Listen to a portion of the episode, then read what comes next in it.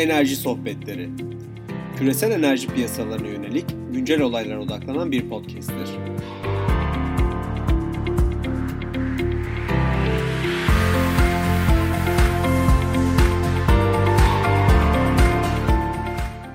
Merhaba, 18 Mayıs 2020'de karşımızda Londra'dan Bilal Müftüoğlu var. Bilal merhaba. Merhaba Barış Bey. Bilal, bu hafta çok ilginç bir yazı yazdın. Fransa'da nükleer herhalde 2016'dan bu yana en düşük üretimini görecek ve bu tüm Avrupa'daki fiyatları, hatta Fransa'daki kömür üretimi bile etkileyecek anladığımız kadarıyla. Bu yazını anlatır mısın biraz? Tabii şöyle, aslında bu yine virüs meselesiyle alakalı bir durum oldu ve son birkaç haftanın sonucu diyebiliriz. Şunu şöyle açıklayalım. Özellikle Mart ortasından beri işte Fransa'daki bütün nükleer santralleri işleten devlet firması işte EDF nükleer santrallerin çok büyük bir kısmında önce bahar bakımlarını erteleme kararı aldı. Çünkü hani bu santrallerde işte virüs görülme ihtimalleri çıktı. Hatta bazılarına vaka oldu zaten. Onun dışında işte mühendislerin gitmesindeki sıkıntılar bilmem ne derken bu bakımlar ertelendi. Ama asıl sonrasında olan sıkıntı bu bakımların hangi vakitleri erteleneceği ve yılın daha ileriki aylarında olan bakımların ne zamanlara aktarılacağı. Çünkü bu böyle bir domino efekti gibi, bir şeyi bozduğunuzda devamındaki her şeyin bakımını da ayarlamanız gerekiyor. Bir de bunun üstüne bir diğer tabii ki dikkat edilmesi gereken durum, hani talep nasıl gidiyor? Çünkü EDF ona göre de bakım takvimini ayarlıyor. Hani şu anda hani bakımın işte daha önceki haftalarda konuşmuştuk, böyle %10-15 arasında düştüğü bir dönemden geçtik. Belki şu anda çıkmak üzereyiz yavaş yavaş.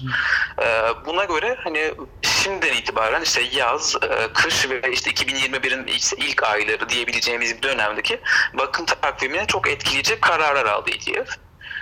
Bunun sonunda özellikle bu yazdan itibaren Temmuz diyelim, Kasım'a kadar olan süreçte Fransa'nın nükleer gücü işte toplamda 63-62 gigawatt gibi derse kurulu gücü, bunun 30 gigawatt'a yakını, 27-28 gigawattı çevrim devre dışı kalacak bu süre içerisinde. Bu ortalama bazen 30 küsürlere çıktı olacak ama genelde 25'in altına inmiyor. Bu çok yüksek bir aslında devre dışı oranı. Yani son yıllarda baktığımızda 2016 kışından bahsetmeme sebebi bu. 2016'da santrallerin buhar kazanlarında sanırım bir arıza olduğunda böyle ardarda yine domino efekti gibi 3'te birine denk gelecek bir kurulu güç devre dışı kalmıştı. Şimdi onun bile üstünde bir rakam devre dışı kalacak gibi duruyor. Yani neredeyse yarıya yaklaşan bir rakam. Bu hani 2016 kışının bile ötesinde. Bunun aslında biraz hani ne gibi etkileri olabilir veya şimdiden görüyoruz. Onlarla ilgili bir yazıydı. Tabii hani bunun işte hani fiyat kısmına bakarsak, €110 falan demiş, yazmışsın galiba. Yani €110'lara kadar. Efendim? €110'lara kadar. 2016'da olan rekor rakamlar vardı. İşte aylık öncesi kontratında işte €130, hafta öncesinde €700 hatta. Şimdi yani 700'lere yaklaşmasak da aslında mesela Fransa işte 4. çeyrek veya 2021 1. çeyrek kontratlarına baktığınızda işte tezgah üstü piyasada özellikle işte bu puant yükte yine €100'lara yaklaşan rakamlar var. Ki bu aslında hani daha birkaç hafta önce böyle rekor düşük fiyatları konuştuğumuz bir dönemden buna geçmemiz hani çok ilginç aslında. Çok hızlı bir yükseliş oldu. Böyle kontratların günde €10 yükseldiği mesela birkaç gün önce seanslar oldu. Ama burada hani şimdi öncelikle nasıl söyleyebiliriz? İki tane belirsiz durum var. Bir iki tane de 2016'ya göre farklı giden durum var. Önce belki belirsizliklerden konuşmak gerekirse hani birincisi sıcaklık. Yani kışın havanın nasıl olacağı. Çünkü 2016 Fransa'nın son yıllarda geçirdiği en sert kışlardan biriydi. Benim aslında o sırada zaten Paris'te yaşıyordum. Fransa'da belki Paris'in en fazla kar aldığı yıllardan biriydi. Sonrasında öyle bir soğuk çok yaşanmadı. Soğuk şundan önemli Fransa'da. Evlerin çoğu elektrikle ısınıyor. Doğalgaz pek yaygın değil. Ve kışın hani hane tüketimi çok çabuk sıcaklığa tepki veriyor. Oradaki Fransa'nın işte bu grid operatörünün işte RTE'nin tahminine göre her 1 derecelik sıcaklıkta 2.4 gigawatt saatlik bir artış oluyor. Yani hani mevsim sıcaklığının işte mevsim normallerinin 3 derece altına gittiğini, 5 derece altına düşünürsen 5 derecede işte hani 10 küsür gigawatt, 12 gigawatt bir fazlalık. Bu çok büyük bir rakam artışına denk gelir. Bunu tabii ki piyasa hemen fiyatlandırdı. İşte dediğim gibi yani yine özellikle puant yükte 100 eurolara yaklaşan fiyatlar görüyoruz. Burada ne beklentisi var yani fiyatı bu kadar yükselten, hani sizin de başta bir söylediğiniz kömür ve kömürle beraber gaz, yani Fransa'daki termal santrallerin daha fazla devreye girme beklentisi. Bununla ilgili bizim hani konuştuğumuz zaten birkaç santral, işte santrallerin özellikle sendikaları oldu. Onların zaten şimdiden hesaplamaları var. Fransa'nın işte birkaç kömür, yine EDF'in işlettiği kömür ve gaz santrallerinde bu kış daha fazla çalışılacak şeklinde bir direktif gitmiş. Yani tahmini çalışma saatleriyle ilgili beklentiler gidiyor ve daha önceki yılların 2 katı olacak bir çalışma beklentisi var. Kömürün, özellikle kömürün, bazen de gazın hani fiyatı belirleyen marjinal yakıt olduğu bir sürece girersek bu sefer evet Fransa'da fiyatlar gerçekten çok yükselebilir. Hani her ne kadar şu anda küresel piyasalarda gaz da kömür de ucuz da olsa Fransa'nın hani maliyeti çok düşük nükleer gücüne göre kömür ve gazın devreye girmesi fiyatı yine de çok yukarı yönde baskılayacaktır. Bu Avrupa'yı da etkiler değil mi? Bu Avrupa'yı da etkiler ama burada hani hem evet hem hayır diyorum o soruya. Tabii, aslında 2016'ya göre baktığımızda orada biraz ilginç bir durum söz konusu. Oradan da aslında ikinci belirsiz meseleye bağlayacağım. Bunlar hani bence birbiriyle bağlantılı gittiği için. 2016'da Fransa ile beraber özellikle Fransa'nın daha çok elektrik ihracatı yaptığı İngiltere ve İtalya Fransa ile beraber çok fırlamıştı. Yani benzer seviyelere yaklaşmışlardı. Her ne kadar arada fark da biraz Fransa'nın primi de olsa. Şimdi aynı tepkiyi vermedi kontratlar. Karbon piyasası tepki verdi. Yani karbon fiyatları bir ara özellikle çok yükseldi bir tekrar. Şimdi yine 17-18 lira düşmüş durumda euro ama bir 20'leri zorladı EDF'in bu açıklamaların hemen ardından. Ama elektrik kısmında aynı o domino efekt aynı seviyede olmadı henüz. Evet. Burada şu var. Özellikle işte İtalya da, ama İngiltere'de de nispeten çok ucuz gaz tedariğinin hala devam ediyor olması ve hani bu beklentinin de kışında sürecek yönünde olması.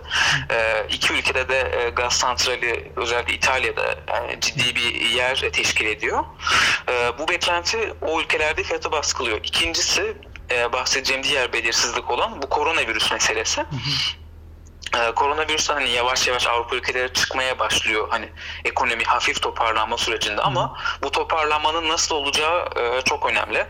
Yani eğer bu sene işte bazı tahminlere göre belki %5-6 elektriğin daha düşük olacağı bir süreçten, özellikle İtalya için bir süreçten bahsedeceksek bu zaten fiyatı otomatikman aşağı çekecektir.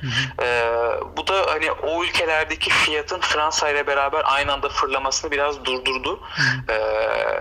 Şu anda o yüzden hani Fransa bölgenin geri kalanına çok daha fazla primlerde, böyle 40-50 euro primlerde, özellikle Almanya'yla falan baktığımızda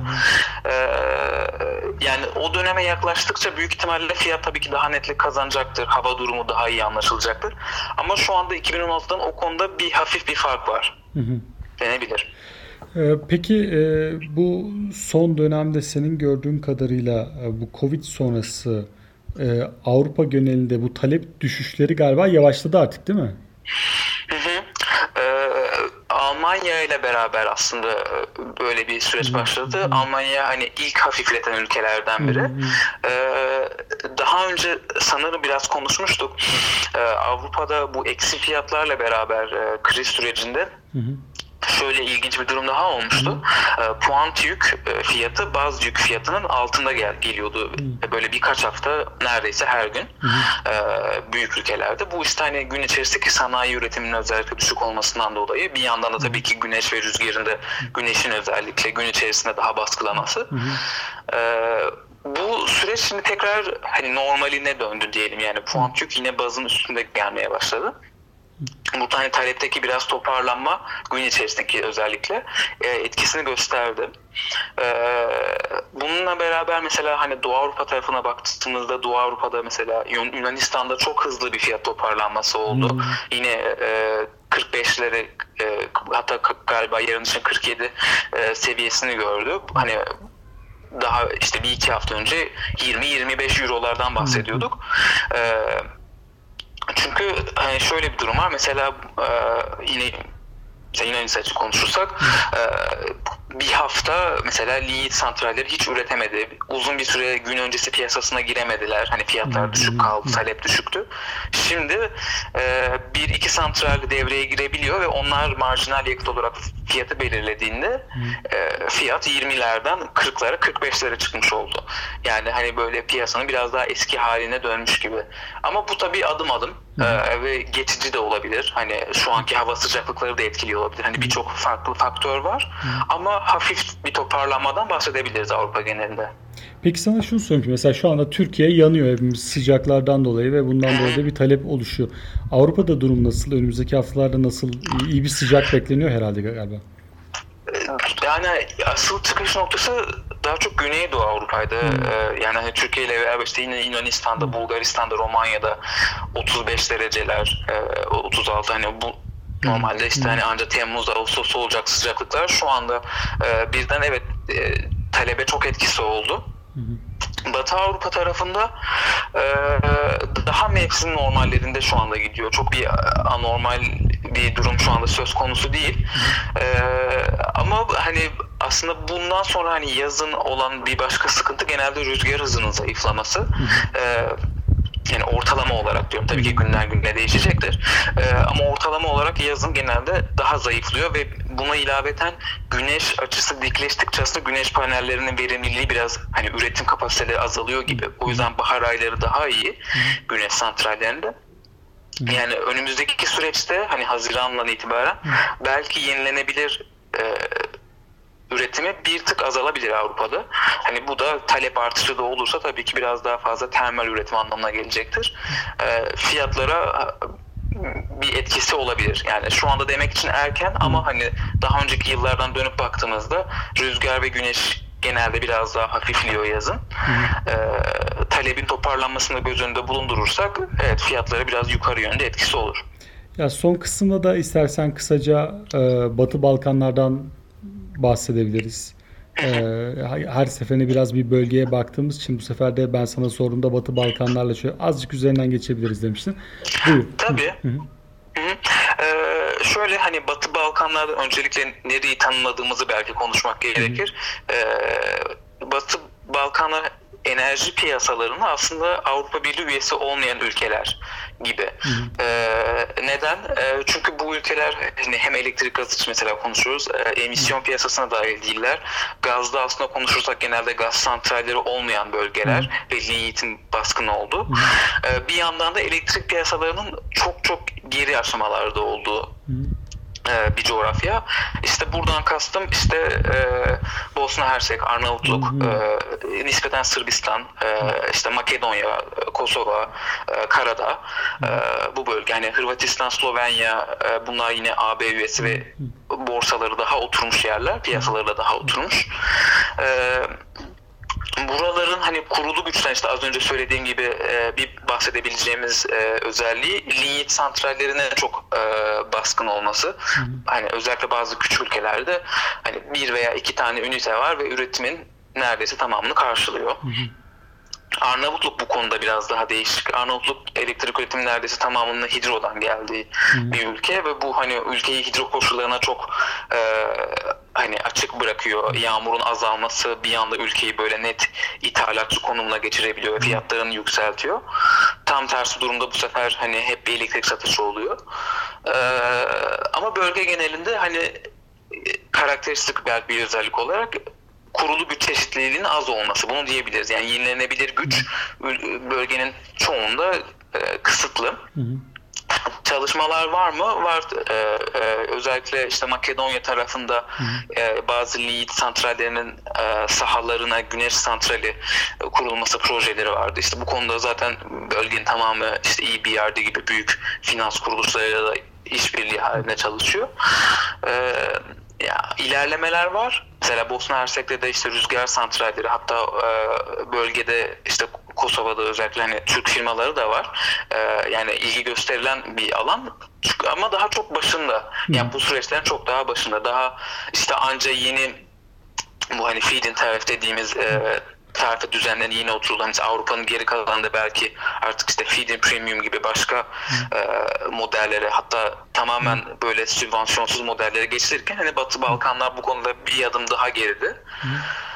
Ama yani çabalar var ve hani yine dediğim gibi bu ülkelerin kurulu güçleri ve nüfusları çok az olduğu için hani başka ülkede atıyorum mesela 50 megawattlık bir rüzgar santralinin etkisi çok düşüktür.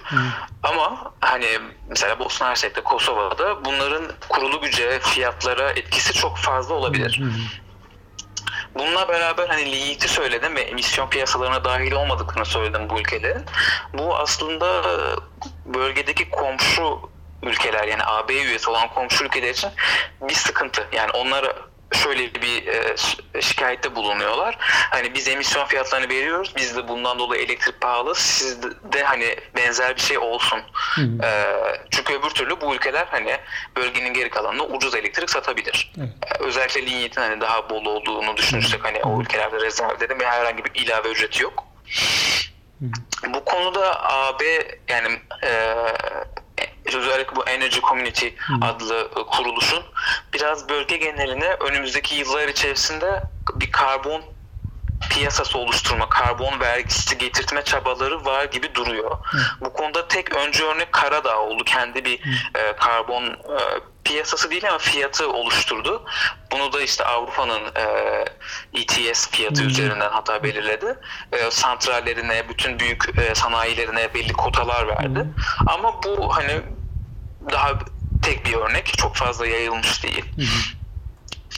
Bununla beraber piyasa açılması, hani serbestleşmesi olarak biraz konuşursak aslında zaten çok hani şu anda son günlerde takip ettiğimiz Arnavutluk-Kosova arasındaki mesele var.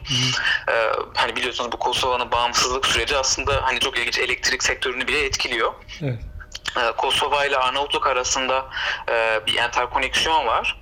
Ama bu enterkoneksiyon hani kurulduğundan beri bağımsız bir şekilde hiç işletilemedi. Yani ticari olarak hiç işletilemedi.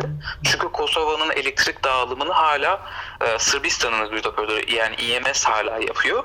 Ve Arnavutluğunkiyle, yani Arnavutluğun da grid operatörü OST, bunlar karşılıklı sınır ihalelerini hala ortak düzenliyorlar. Yani bölüşerek, daha doğrusu kapasitelerin. Kosova'nın kendi kurumu KOST hani bir türlü bağımsız çalışamadı.